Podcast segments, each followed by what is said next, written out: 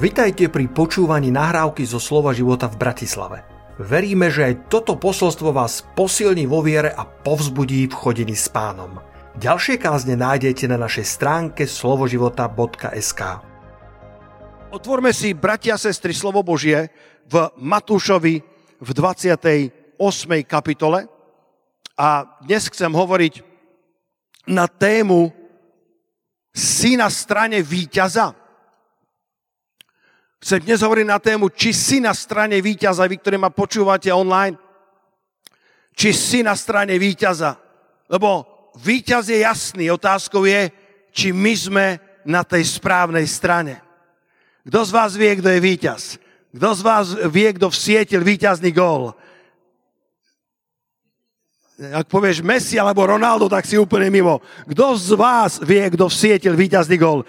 Ježíš vsietil víťazný gól a Ježíš je triumfálny víťaz. Nevyhral len tak, tak oprsia, ako sa v šprinte hovorí, ale vyhral s obrovským prehľadom, pretože kto by stačil nášmu pánovi? Kto by stačil nášmu spasiteľovi? Teraz koncipujem jednu knižku, ak pán dá, by som eh, ju rád eh, vydal niekoľko mesiacov alebo rokov. A tam píšem o tom, že, že keď eh, boli tí dvaja kúzelníci, tí šamani, ktorí boli na faraónovom dvore. Viete, ako sa volali? Janes a Jambres. Pastor, kde si to našiel? V Biblii je to napísané. V Novej zmluve čítame ich mena Janes a Jambres. A títo dvaja šamani, títo viehlasní, vynikajúci kúzelníci, ktorí mali nadprirodzené síly nepriateľa, diabla, tak sa snažili napodobniť Mojžíša, ktorý dokázal premeniť e, palicu na hada a potom si dal e, ruku do záňadria, vytiahol ju ako malomocnú a potom ju vrátil späť a znova bola uzdravená. Faraón bol v šoku. Faraón povedal, také som nevidel. A títo kúzelníci opakovali tie zázraky a urobili dva také zázraky. Buď to bol len taký jemný fake, alebo sa im to naozaj podarilo, lebo aj diabol má svoju moc. Urobili dva zázraky z tých desiatich rán egyptských a po, po dvoch zázrakoch zadýchčaní akože končili, dosiahli svoje osobné maximum, ale Mojžiš hral úplne inú ligu. Ten iba začínal. Halelúja. Tam, kde oni končili a dosiahli osobné maximum pri druhom zázraku, myslím, že na tretí, na vši už nemali moc. Ale Mojžiš povedal, OK, chlapci, teraz začína vyššia liga a Možiš konal zázraky na Božiu slávu, pretože náš pán nie je víťaz iba tak, náš pán je triumfálny víťaz. Moc Ježiša Nazareckého ďaleko prevyšuje všetku moc nepriateľa. Otázkou len je, či sme my na tej správnej strane, či sme na strane víťaza. A tento príbeh z Matúša 28, mohol som dnes ráno vybrať mnoho nádherných príbehov z Evanielia, ale tak som vnímal, že prečítam z Matúša 28 od prvého verša do 7. Počúvajte túto pasáž, tento zápis evangelistu Matúša, ako to vlastne bolo na veľkonočnú nedelu. Potom pozde na koniec soboty, keď už svítalo na prvý deň týždňa, teda keď už svítalo na nedelu, to bol prvý deň týždňa podľa židovského počítania, prišla Mária Magdaléna i tá druhá Mária pozrieť hrob. A hľa povstalo veľké zemetrasenie, lebo aniel pánov zostúpil z neba, pristúpil a odvalil kameň od dverí a posadil sa na ňom. Kto z vás súhlasí, že náš pán je úžasný pán? Aniel prišiel, odvalil ten kameň, ktorý mohol vážiť podľa bádateľov, archeológov alebo teológov histórie 1,5 tony až 2 tony. A aniel z neba prišiel a prišlo také zemetrasenie, ako keď šampanské striela. Prišiel aniel a bš, ten kameň ako zátka sa odvalila.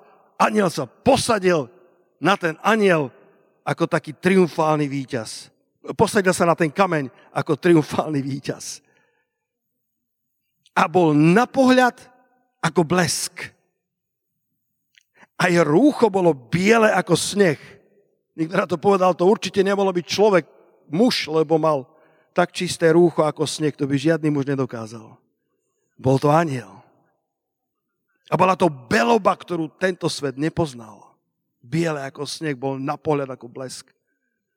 A od strachu pred ním sa náramne zhrozili strážni. A boli ako mŕtvi. Títo neboli na správnej strane. Ale aniel odpovedal, riekol ženám, ktoré boli na správnej strane. Verš 5. Vy sa nebojte. Môžeš povedať niekomu vedľa seba, ty sa neboj. Si na správnej strane. Ty sa neboj si na správnej strane.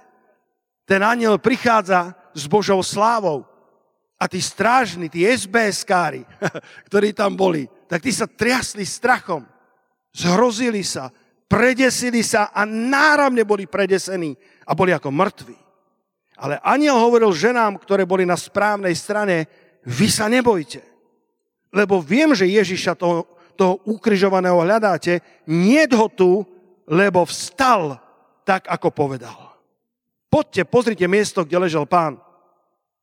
A potom ich dáva, dáva im také poslanie, takú misiu a hovorí, chodte rýchle a povedzte jeho učeníkom, že vstal z mŕtvych a hľa predchádza vás do Galileje, tam ho uvidíte, hľa, povedal som vám to. Keby mal, keby mal pán Ježiš dnes sociálne siete, tak v piatok by tam mal status ukrižovaný ale v nedelu ráno by zmenil status na risen, na vzkriesený. Halelúja. Ježiš stal z mŕtvych a žije. Povedal, vy ste na správnej strane. Vy hľadáte toho Ježiša, ukrižovaného, toho, ktorý mal status crucified, ukrižovaný, ale nie ho tu, lebo prečo hľadáte živého medzi mŕtvými? Nie ho tu, lebo vstal poďte, pozrite miesto, kde ležal pán a potom choďte k jeho bratom, k jeho učeníkom a povedzte im, že vstal z mŕtvych a že vás predchádza do Galileje a tam ho uvidíte.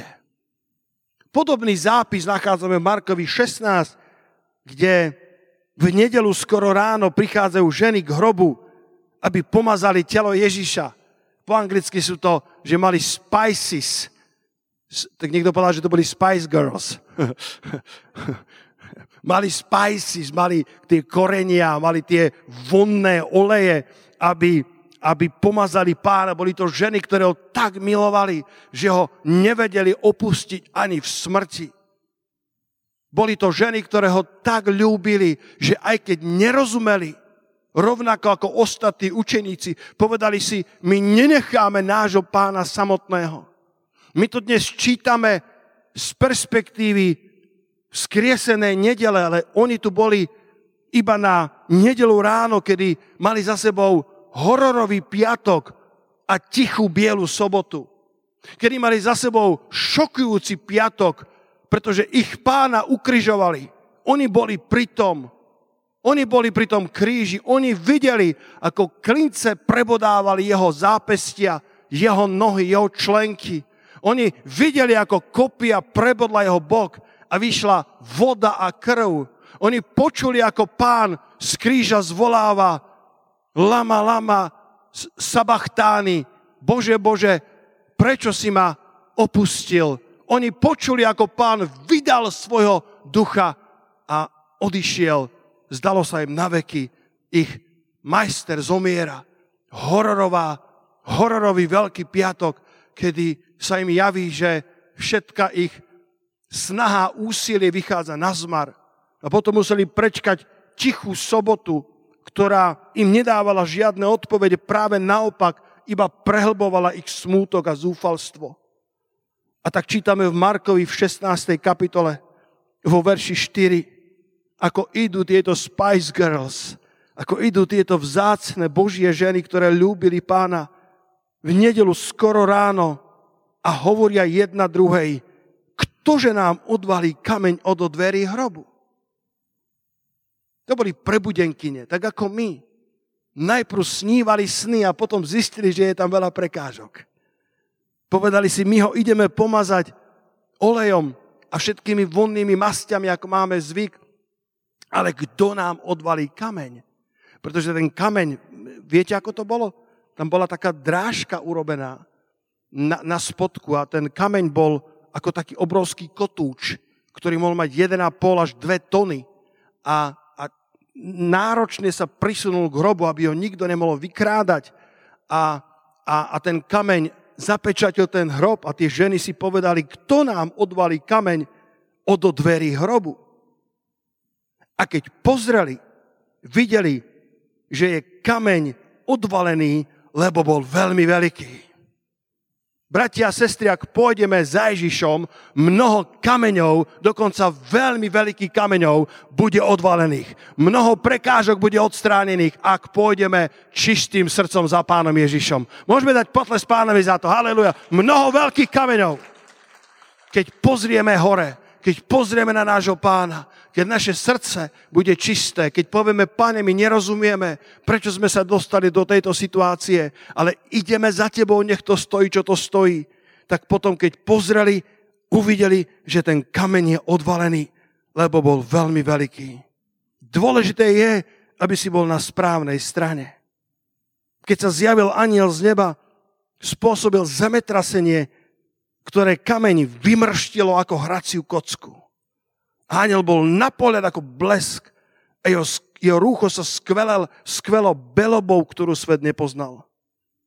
A tí strážni, ja ich volám SBS-kári, sa náramne zhrozili od strachu a boli ako mŕtvi. Aniel však ženám povedal, vy sa nebojte, lebo veď viem, že Ježiša toho ukrižovaného hľadáte, nie ho tu, lebo veď stal tak, ako vám povedal. Ak ideš za Ježišom, si na strane víťaza. A nemusíš sa báť. Ak ideš za Ježišom, tak si na strane víťaza a on odvalí akýkoľvek kameň, ktorý by ti bránil v ceste za Božím povolaním. Ježiš povedal, že vstane z mŕtvych, ale oni nerozumeli písmam. Oni nerozumeli jeho slovám. Dokonca verejne deklaroval, zborte tento chrám a za tri dní ho postavím. A ľudia sa pýtali, chrám sme stavali 46 rokov. Ako dokáže zborený chrám tento spasiteľ, tento kazateľ, tento rabúni postaviť za tri dní? A nerozumeli, že pán Ježiš hovoril o chráme svojho tela na Veľký piatok ženy videli, ako Rímania zbičovali Ježišovo telo tak, že bolo ako jedna veľká rana. Videl niekto z vás umúčenie Krista od Mela Gibsona?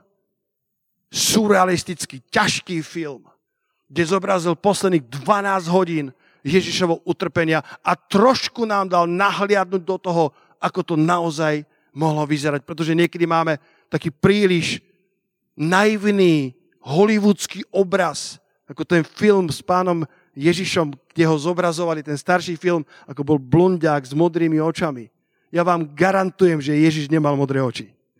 Už pastor, odkiaľ to vieš?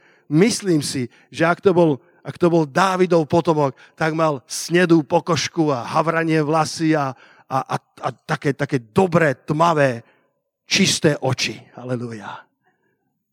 My nevieme, ako vyzeral Ježíš. Um, jeden verš som našiel v písme, ktorý je strašne silný, ale zároveň taký zahalený tajomstvom. Pozri sa, Izaiáš 53, verš 2. Poďte tam. Dneska nebudem dlho kázať. Kto, kto sa bude modliť za pastora, aby dodržal to, čo práve povedal? Dneska nebudem dlho kázať, ešte som nepovedal, čo je dlho. Možno, že tvoja definícia dlho a moja sú dve rozdielne. Ale chcem tento verš rozobrať, veľmi ma požehnal, tak sa mi javí, že som našiel bohatstvo a poklad v tomto verši, ktoré som za 33 rokov svojho života s pánom neobjavil. Izajáš 53, verš 2. Lebo vyrástol pred ním ako nežný prútok a ako koreň z vypráhlej zeme nemal podoby ani krásy. Že je to zaujímavé. nemal podoby ani krásy. Videli sme ho, ale nebolo na ňom vidieť toho, prečo by sme ho boli, bývali žiadostiví. Čo sme, čo sme to spievali? Že je krajší nad tisíc? Čo to máme za teológiu v našich piesniach? Keď je tu napísané, že nemal ani krásy, ani podoby. A videli sme ho, a keď sme ho videli, tak sme povedali, na tomto nie je to, čo byť žiadostivý, to je veľmi bežný muž. Rozoberiem tento verš na dvoch miestach alebo v dvoch bodoch. Ten prvý je, vyrástol pred ním ako nežný prútok ako koreň z vypráhlej zeme. Bratia a sestry, počúvajte ma. Keď zasadíte Ježiša do najvyprahnutejšej zeme, aj tak donesie ovocie. Ak zasadíte Ježiša do tej najrozpukanejšej pôdy.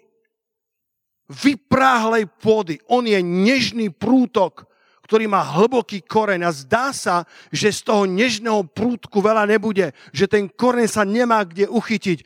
Zasate Ježiša na akúkoľvek pôdu a on vyrastie a donesie bohaté ovocie. Ako je napísané, že z námahy svojej duše uvidí výsledok a nasíti sa. Keď som bol na tom stretnutí s niekoľkými poslancami, kde sa prerokoval zákon o cirkvách a náboženských spoločnostiach, pri dverách mi kýval jeden dobre oblečený, dobre vyzerajúci mladý muž. A na mňa tu a tam ľudia kývajú a ja kývam späť, aj keď celkom neviem, kto sú. Lebo som stretol za môj krátky, požehnaný a plodný život veľa ľudí. A tak som mu kýval späť, ale nevedel som ho zaradiť. Potom, keď sme sa stretli v tom hotelíku, tak mi hovorí, pastor, pastor, ty vieš, kto som? Priamo sa pýtal. Z očí do očí. A hovorím, prepáčte, asi sme sa stretli, ale rýchlo vás neviem zaradiť. zaradiť. A on hovorí, rok 1999, internáty Mladá garda. Hovorím, na Mladej garde sme kedysi kázali Krista na internátoch, ako študenti, ako, ako bývalí študenti zapálení pre mladú generáciu. My sme končili v roku 1994, potom bola biblická škola, 95. 6. E, rok a potom sme kázali Krista a on povedal, ja som bol na vašom zhromaždení a ja som sa obrátil k pánovi v roku 1999 na Mladej garde. A dnes slúžim pánovi celým srdcom a jedným z dôležitých faktorov v jednom kresťanskom hnutí a je zápalený pre Ježiša. A povedal, po, otáčil sa k svojmu pastorovi a povedal, pastor, chcem, aby si vedel, že ja som obrátený človek kvôli tomuto pastorovi. Zasaďte Ježiša kdekoľvek a donesie ovocie. Zasaďte ho vo svojich školách. Mladí ľudia, zasaďte semienko Evanielia zasadte semienko Evanília v Gabčíkove, ktorí ste e, z Ukrajiny, zasadte semienko Evanília zasadte semienko Evangelia na univerzitách, zasadte ho vo svojich komunitách, zasadte ho vo svojich mestách. A on je ten nežný prútok, o ktorom sa zdá, že nemôže obstáť v tom nehostinnom, rurárnom prostredí, že tá dopukaná zem mu nedá dosť živín, ale Ježiš je iný prútok. On dokáže vyrašiť aj v tých najmenej hostinných podmienkach. Halelúja! Ježiš donesie ovocie na Slovensku. Ježiš donesie ovocie v Bratislave. Ježiš uvidí výsledok svojej námahy a nasíti sa na Slovensku. Budeme mať veľký zástup spasených ľudí. Budeme vidieť prebudenie. Budeme vidieť mocné divy Božie. Sláva hospodinova bude vyliata do nášho národa, tak ako tomu nikdy doteraz nebolo. Lebo on je nežný prútok. On je ten koreň vo vypráhlej zemi. Zasad Ježíša kamkoľvek a on donesie ovocie. Čo však spravíme s druhou časťou verša? Nemal podoby a nemal krásy. My vieme o kráľoch, vieme o Dávidovi, že bol peknej, mužnej postavy. Vieme, že bol krásneho vzozrenia, rumennej postavy. Citujem z roháčkovho prekladu. Vieme o kráľovi Saulovi, že bol o hlavu vyšší ako všetci ostatní muži. Vyzeral naozaj ako kráľovič. A Ježišovi čítame, že nemal krásy a nemal podoby. A keď sme ho videli, tak sa nám vôbec nezdalo, že by bol výnimočný. Nebolo na ňom vidieť toho, prečo by sme si ho mali byť žiadostiví. Ako to hovorí ekumenický preklad? Pozri mi to, Lacko, aby sme ukázali ešte tú hĺbku alebo bohatosť slovenčiny tohto verša. Izaiáš 53, verš 2. Neviem, ako je to v ukrajinskom e, jazyku, alebo ako to znie v anglickom, ale, ale čítame o tom, že bol, e, že bol ten, ktorý nemá podobu ani krásu, aby sme na ňo hľadeli, ani výzor, aby sme po ňom túžili. Jeden obrázok, ktorý sa zdá, že najviac vystihuje Krista, ak môžem poprosiť režiu, že by sme ho dali, je obrázok, ktorý pred mnohými rokmi namalovala tá dievčinka Ekein Kramarik, ktorá má lotyšské korene, ale je američankou, pretože jej maminka uh, bola z, z Lotyšska, ak som to dobre vyštudovala, ocko z Ameriky a vyrastala vo veľmi ťažkých podmienkach chudobných a, a takisto v podmienkach uh, chorôb a, a, a veľkých osobných treníc. A, a je to dlhý príbeh, ako ju pán Ježiš zavolal k sebe a, a, a namalovala tento obrázok. Uh, a to sme sa včera zdieľali u nás, že v tej knižke, akože sa volá Nebo nie je výmysel. Čítal niekto tú knižku Nebo nie je výmysel? Ja ju veľmi propagujem aj vo svojej knižke Diamanty v blate, prečítajte. A tam ten malý Colton Burpo, trojštvoročný chlapec bol, bol, bol, bol prosto v nebi, pretože zomieral na nejakú chorobu a páno zobral a potom ho vrátil späť. A tento malý štvoročný chlapec, keď mu ocko ukazoval rôzne obrázky, e, nábožné obrázky Ježiša, tak vždy pokýval hlavou, že taký nebol, taký nebol a hral sa ďalej s Legom a hral sa ďalej so svojimi autičkami a, a keď mu raz ukázal tento obrázok, tak Colton pozrel a povedal, toto je spasiteľ Ježíš. Tohto som stretol v nebi. Ale prorok Izajáš podľa mňa nehovorí o tomto. Lebo tento muž vyzerá celkom príťažlivo.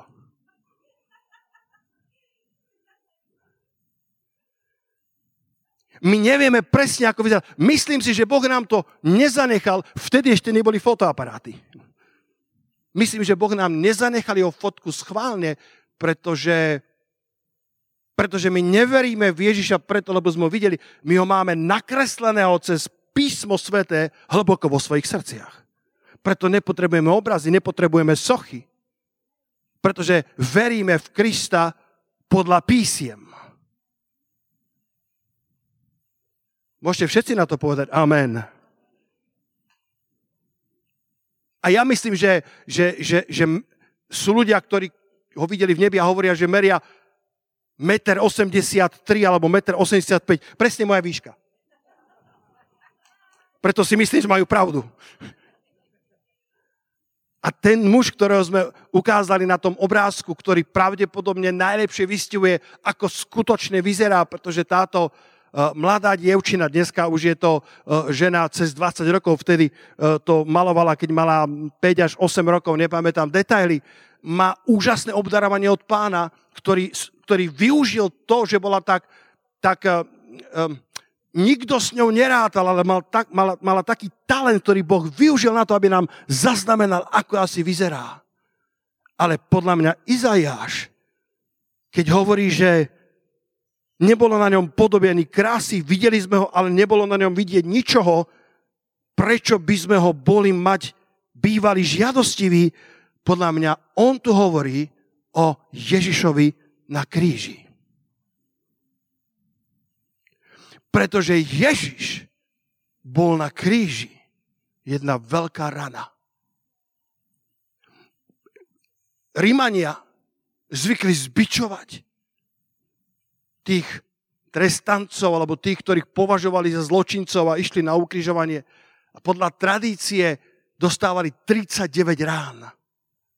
V tých eh, bičoch boli zapletené, v tých eh, kužených eh, plátoch boli zapletené kúsky olova a lepky alebo kostí. A keď, keď udreli na chrbát, tak keď stiahoval späť ten bič, tak vytrhávali kus mesa. Bolo to strašné umučenie. A 39 rán mnohí títo trestanci neprežili. Preto keď potom vidíte tie príbehy, vidíte tie filmy, tie zobrazenia, že ešte pán berie kríž na seba a nesie ho hore cestou na Golgotu. Naozaj sa ide hore do kopca. A my nevieme, či niesol celý kríž, pretože zistili, že ten celý kríž je tak ťažký, že by ho neuniesol. Pravdepodobne niesol iba to rameno. A to, ako sa to volá, ten, tá druhá časť bola pripravená už na mieste exekúcie. Ale aj to bolo tak ťažké, stratil toľko krvi, že pod váhou tej, toho brvna klesal a nevládal niesť. A preto chytili toho Šimona Cyrenejského. Keby ste išli na Via Dolorosa eh, v Jeruzaleme, tak tam nájdete odtlačok ruky Šimona Cyrenejského, čo asi nebude pravda. Ale, ale je, tam, je, tam, je tam zaznamenaný odtlačok jeho dlane ako symbolika toho, že toho Šimona stiahli mania a povedali, tento to nevládze niesť, vezmi ten kríž za ňoho. Prečo? Lebo Ježiš stratil toľko krvi bol jedna obrovská rana. A Rímania boli tak krutí, že to miesto exekúcie, to miesto, kde vyzdvihovali kríže a pribíjali zločincov, ktorých oni e, exekuovali týmto spôsobom, tak to nedali niekde do ústrania, ale dali to pri ceste, aby to ľudia videli. Aby ponížili čo najviac týchto trestancov a odstrašili ľudí. A tak keď ľudia išli okolo Golgoty a pozerali na Ježiša, povedali, tak toto má byť ten Mesiáš? Jedna veľká krvavá rana, slabý, nemá krásy, nemá podoby, na ňom nie je ničoho, po čom by sme túžili. Toto má byť ten prorokovaný spasiteľ sveta. Ježiš sa tak ponížil, že napriek tomu, že je krajší nad tisíc, na kríži sa stal mužom bez podoby, mužom bez krásy, mužom, ktorý bol jedna roztrnutá rana, jedna krvácajúca rana z hluk kostí, mesa a žíl, na ktorom nebolo nič, čo by sme si žiadali. A predsa to bol baránok Boží, miláčik neba. Prečo to bolo to najvzácnejšie, čo nebo malo? To najvzácnejšie, čo Boh mohol darovať, aby sme ty a ja mohli žiť život väčší.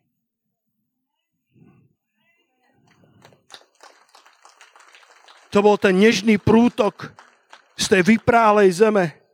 Ale na kríži to bola jedna veľká rana, jedna veľká bolestivá kreatúra, na ktorej nebolo nič, čo by sme si žiadali.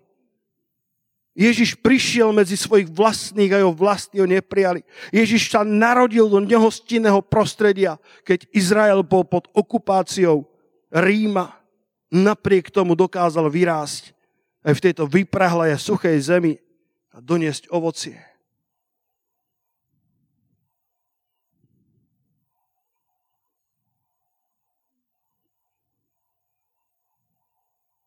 A tento Ježiš, ktorý bol na kríži, ako prorokoval prorok Izajáš, bol potom položený do hrobu a tie ženy prichádzajú, aby, aby ho pomazali vonnými masťami s úctou a láskou k svojmu spasiteľovi.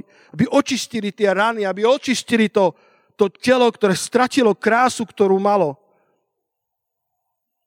Prichádzajú s bolesťou srdca, pretože my to čítame z prízmy Veľkej nedele, z mŕtvych stále nedele, ale oni nám prichádzajú s prízmou strašného piatku a tichej soboty. Sobota nielenže liečila rany piatku, sobota prehlbovala rany piatku, pretože si povedali, my sme mysleli, že to bude inak. A mali celú sobotu na to, aby rozímali. A prichádzali znova a znova, znova a znova k tomu istému záveru. My sme sa asi mýlili. On, on, on zomrel. A vôbec nebol krásny na tom kríži. Nemal ani len podoby. Zomrel ponižujúcou smrťou a všetci chodili dookola a pokyvovali hlavami a vysmievali sa. A hovorili, ak si spasiteľ, nože spas sám seba. Lekáru, uzdrav samého seba. Zostup z kríža, ak si naozaj Boží syn. Ale tie ženy si povedali, to je jedno. My ma, nášho pána príliš milujeme na to, aby sme ho opustili. V roku 1815, budem naozaj pristávať, v roku 1815 bol ten slávny, tá slávna bitva pri Waterloo. Počul niekto o tom? Napoleon bojoval proti aliancii mnohých národov a ten, ktorý bol zodpovedný ako hlavný vojvodca, sa volá generál Wellington. A od toho závisel osud Európy, osud národov. A v tom čase nemali iný spôsob, ako dať tú zväzť. A vymysleli spôsob, že loď dávala svetelné signály a cesto e, boli špeciálni čitatelia tých svetelných signálov, aby vedeli prečítať, čo tá loď oznamovala. A to, týmto svetelným znamením ten človek, ktorý bol na brehu, čítal slova, v angličtine to znelo, Wellington porazený. Wellington defeated.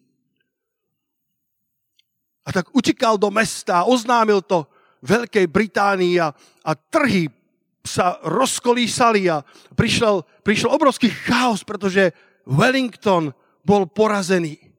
A vrátil sa späť. A problém bol, že padala hmla. To je skutočný historický príbeh.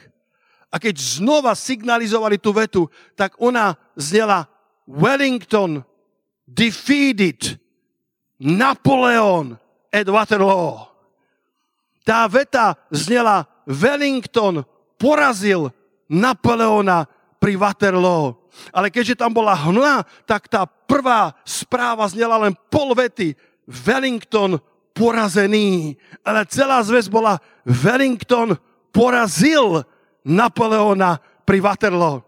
Bratia sestry, na Veľký piatok prišla hmla a temnota na celý svet a vyzeralo to, že Ježiš je porazený. Ale v nedelu ráno sme sa dozvedeli plnú správu. Ježiš porazil diabla na Golgote. Halilúja! Ježiš skutočne zvíťazil.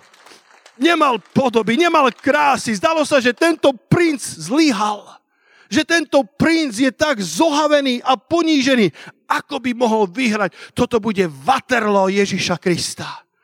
To bola piatočná zväzť, ale to bolo preto, lebo prišla hodina tmy, bolo preto, lebo hmla zahrila celý svet, ale skutočná zväzť sa ukázala až v nedelu ráno. V skutočnosti Golgota sa stala vaterlom pre diabla, vaterlom pre hriech, vaterlom pre peklo a náš pán slávne zvíťazil. Ježiš porazil diabla na Golgote. Halleluja! Toto je zväzť z mŕtvych stále nedele. A tie ženy s tým zážitkom strašného piatku a, a tichej soboty, ktorá bolesť len prehlbovala, prichádzajú ku Golgotskému krížu a ku tomu hrobu, kde mal byť pán Ježiš a povedali, kdože nám odvalí kameň a zrazu aniel sa tam posadila odštumploval ten hrob a povedal, ženy, sestry, nebojte sa, vy ste na správnej strane. A pán vstal z mŕtvych. A povedal, ženy, chodte a povedzte mojim bratom, mojim učeníkom, že ich predchádzam do Galileje. A tí vojaci, pravdepodobne bolo 16. Keď strážili Petra, čítame, že to boli 4 štvorky. 16 vojakov, to bol zvyk 16 vojakov, ktorí boli poslaní od Vysokej rady, aby strážili hrob pre istotu, aby náhodou tí učeníci telo neukradli. Ale tí 16 boli na zlej strane. A keď prišiel ten aniel na pohľad ako blesk, popadali ako kolky. popadali ako domček z karáda. Nielen, že boli náramne predesení, ale boli ako mŕtvi. A keď pán vstal z mŕtvych a ženy sa radovali a išli to odkázať učeníkom, tí 16 so zvesenými hlavami a zvesenými chvostami prišli naspäť ku Vysokej rade a povedali im celú pravdu. Povedali, prišiel nejaký aniel a odvalil kamen, ešte sedel na ňom. A my sme boli tak šokovaní. Čo máme teraz urobiť? A tá Vysoká rada, keď to počula, tak im dala peniaze a povedala tým vojakom, povedzme všetkým, že Ježišovo mŕtve telo ukradli učeníci. A ak sa to dostane k panovníkovi, my to všetko vyžalíme a v jeho očiach vás urobíme ako tí, ktorí boli nevinní. Povedzme, že kým ste vy v noci spali, učeníci prišli a ukradli telo. A tak sa to aj rozšírilo medzi Židov. Ale koľký z vás viete, že oni telo neukradli, ale Ježiš stal telesne z mŕtvych. To je skutočná pravda. Jeho duch a jeho duša sa vrátili späť do toho bezmocného tela, ktoré stratilo formu, stratilo podobu a dostalo oslávenú podobu. Podobu, ktorú raz budeme mať aj my. Jedného dňa naše vrázky viac nebudú. Kto z vás sa teší na ten deň, kedy vrázky viac nebudú? Žiadne znamienka, žiadne, eh, žiadne šošovičky, žiadne, žiadne vady, vady tela. Raz budeme mať oslávené tela a budeme takí, ako je náš pán. Halelúja. A dokonca v nebi budeme jesť. Pastor Tomáš odkiaľ? To pre bratov hovorím, aby sa tešili do neba, lebo keď pán Ježiš stal z mŕtvych v tom oslavenom tele, tak mu dali rybičku a medový plást a pojedol pred nimi a nechal kostričku Moja manželka varí fantasticky. Ale počúvajte, ešte sme neokúsili jedlo, ktoré, vadí, ktoré varí nebeské kráľovstvo. Ešte sme neokúsili jedlo, ktoré nebolo narodené z tejto zlorečenej zemi, ale ktoré je narodené v nebeskom kráľovstve. Ale viete, tí učeníci, keby zobrali to telo a schovali ho, keby zobrali ten, tú mŕtvolu len aby potvrdili svoje posolstvo. Oni by boli prví, ktorí by vedeli, že ukradli telo. Oni by boli prví, ktorí vedeli, Ježiš v skutočnosti nevstal z mŕtvych. To len fake news. To je len falošná správa. A ak by to tak bolo bývalo, nikto z nich by nebol ochotný zomrieť za mŕtvého spasiteľa mučenickou smrťou. Na záver vám prečítam, čo som vložil do knižky Narod sa znova. Z 12 apoštolov 11 zomreli krutou mučenickou smrťou. Petra ukrižovali dole hlavou, lebo vyhlásil, že nie je hodný toho, aby zomrel ako jeho pán. Andrej išiel na územie bývalého sovietského zväzu, do krajiny, kde žerú ľudí, tak ho vtedy prezývali a tam zomrel ukrižovaním. Tomáš, ktorý kedysi pochyboval, išiel do dnešnej Indie, aby zakladal kresťanské komunity a zomrel prebodnutý kopiami vojakov. Myslím, že sa tie zbory volajú Martoma. Keď tam prišli prví učeníci apoštolov, aby zakladali zbory, zistili, že zbory už sú tam, lebo ich predišiel Tomáš. Filip pôsobil v Kartágu a Malej Ázii. A keď priviedol k viere manželku rímskeho prokonzula, uväznili ho a mučili ho na smrť. Spomínate si na Matúša, skorumpovaného daniara, DPHčkára? Podľa historických záznamov ho ukameňovali, keď zvestoval vieru v Ježiša Krista v Etiópii. Jakuba ubili palicami a potom kameňovali. Šimona Horlivca zavraždili keď odmietol obetovať Bohu slnka a Mateja, ktorý bol pridaný k apoštolom namiesto Judáša, pre vieru v Krista upálili. Keby títo jedenácti ukradli telo, tak by utekali, aby si zachránili život. Ale oni dobre vedeli, že náš pán vstal z mŕtvych. A pre ňo sa oplatí žiť i zomierať. Oni dobre vedeli, že toto nie je fake news, toto je real news. Oni dobre vedeli, že status ukrižovaný bol zmenený na status risen, skriesený, žije náš pán. A preto náš život má zmysel. Preto ideme za ním do akejkoľvek temnej do akejkoľvek nehostinnej pôdy, pretože on je ten nežný prútok, ktorý dokáže vyrašiť aj z tej najdopukanejšej, najmenej úrodnej pôdy. Ježiš Kristus žije. Ježiš Kristus je triumfálny víťaz. Jediná otázka je, či ty a ja sme na správnej strane, či zostávame na strane víťaza. Poďme dať jeden veľký potles pánovi Ježišovi. Halelúja! Halelúja, pane. Poďme sa postaviť spolu. My pravdepodobne mnohí z nás nebudeme musieť čeliť takým útrapám ako 11 z 12 apoštolov.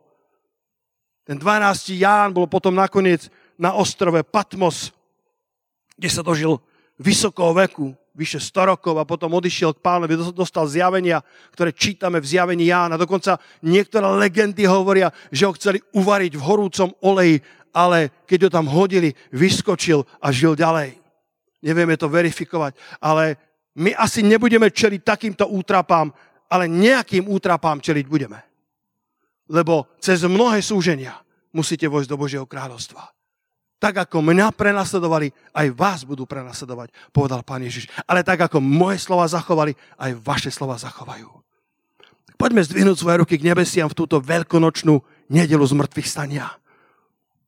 Poďme znova pozrieť na toho kráľa, na toho princa, na toho nádherného ktorému sa nevyrovnajú tisíce toho najlepšieho na tejto zemi. A predsa bol bez podoby, bez krásy, ponížený tak, ako len ponížený muž mohol byť.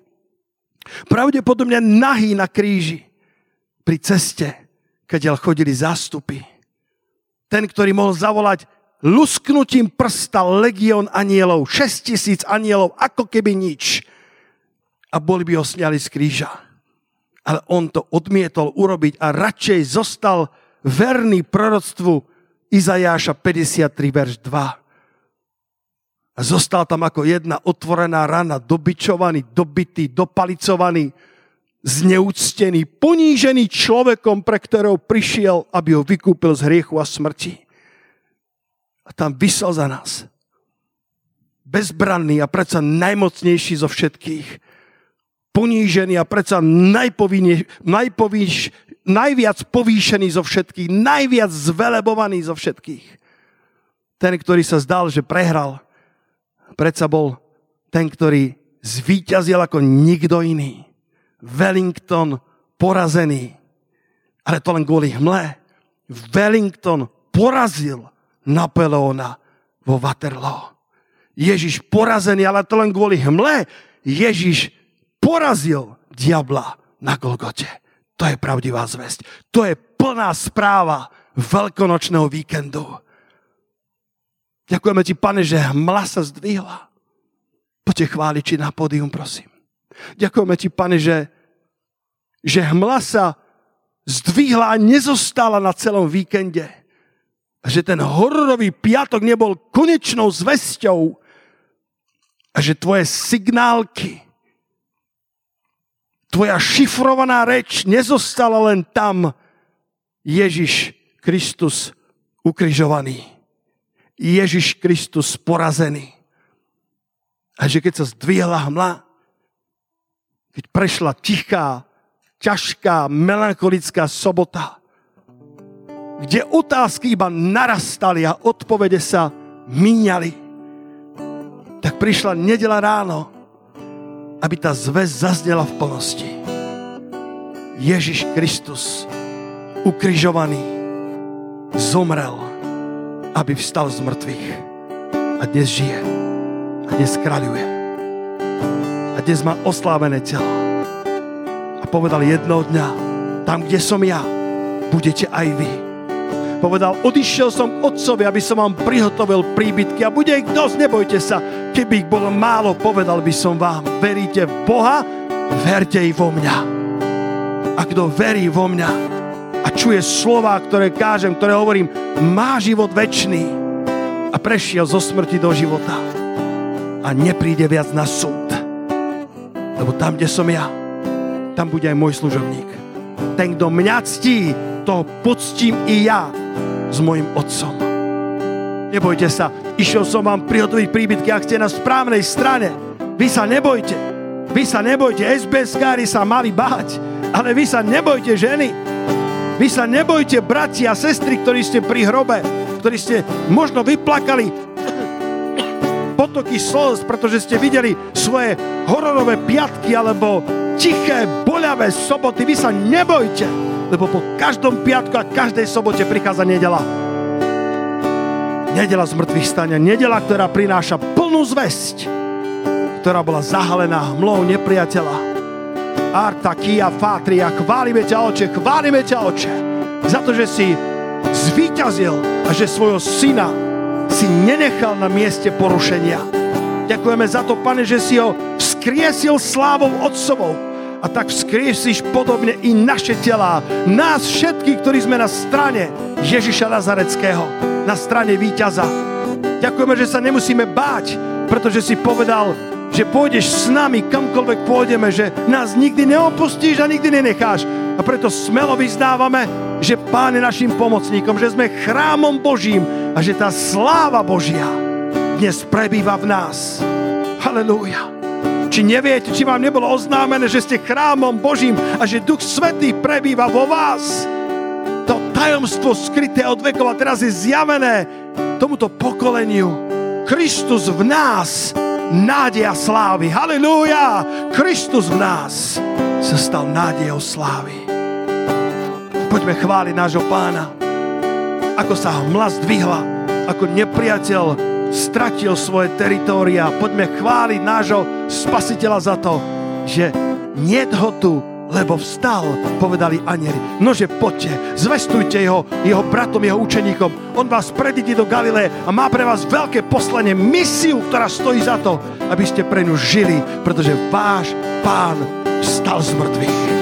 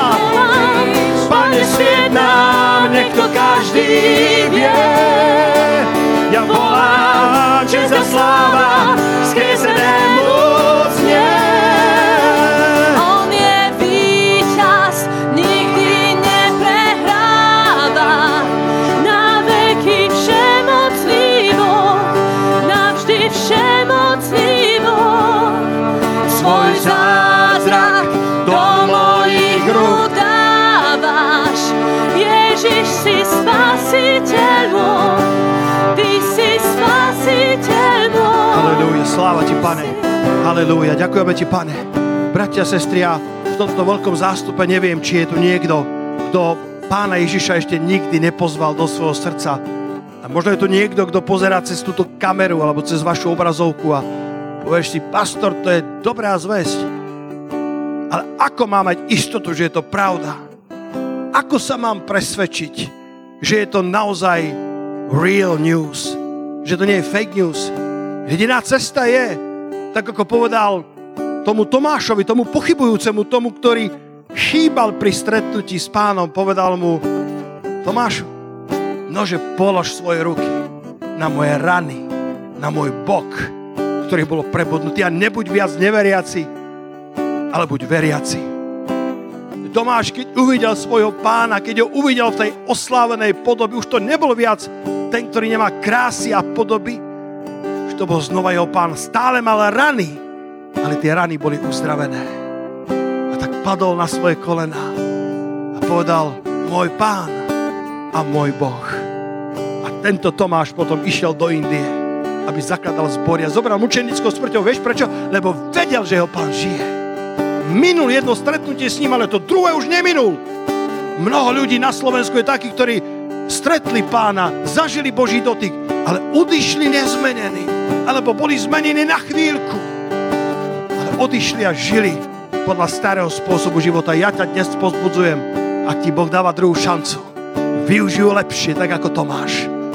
A jediná cesta je povedať, pane, ak si naozaj živý, daj sa mi poznať a on má spôsob, ako k tebe prehovoriť, ukázať ti svoje rany, aby si tak, ako Tomáš mohol povedať, môj pán a môj Boh. Ako máme zavreté oči, poďme sa modliť spoločne. Vy z vás, ktorí ste pri svojich obrazovkách, nože to povedzte. Nože zavolajte, možno po prvýkrát z celého srdca na pána Ježiša. Možno také znova vydanie. Také druhé stretnutie s pánom. S lepším porozumením. Dovolte mi pomôcť vám v tejto modlitbe. Všetci, ktorí sme v sále, zvlášť vy, ktorí ste to nepovedali ešte nikdy, z celého srdca, povedzte to spolu so mnou takto. Pane Ježišu Kriste, dnes ráno ti dávam celé svoje srdce. Dotýkam sa tvojich rán. Tvoje slovo mi ukázalo, že si pravdivý spasiteľ. Cesta kríža bola cesta pravdy. A ja sa skláňam pred tebou, pretože si zvíťazil kvôli mne. Dal si svoj život, aby som ja žil. Trpel si za mňa, aby si mňa oslobodil. Vyznávam, pane, pred Božími anielmi, i pred svetkami, že verím v Ježiša Krista ako Syna Božieho. Znova ti odozdávam svoj život. Znova ho dávam do tvojich rúk. Lebo ty si skutočný pán a pravý Boh. Uctievam ťa, tak ako Tomáš, môj pán a môj Boh. Povedzte ešte raz, môj pán a môj Boh. Povedz ešte takto, pane, som pripravený, aby som išiel, kam ma pošleš. Ukáž mi cestu a veď ma na ceste svetosti, aby som bol svetkom tvojho zmrtvých stania až do posledných končín zeme. V mene Ježiša Krista. Amen. Uh, pane. Oh, halleluja. Nože, poďme spievať znova. To tak nádherné sa modliť, tak nádherné otvárať srdce pre Neho, pretože vtedy prichádza, lebo otvorené srdce je to najpríťažlivejšie, čo Boh môže nájsť na tejto zemi. A keď máš otvorené srdce, jednoduchú vieru, Pán Boh prichádza so všetkou slávou, ktorú má.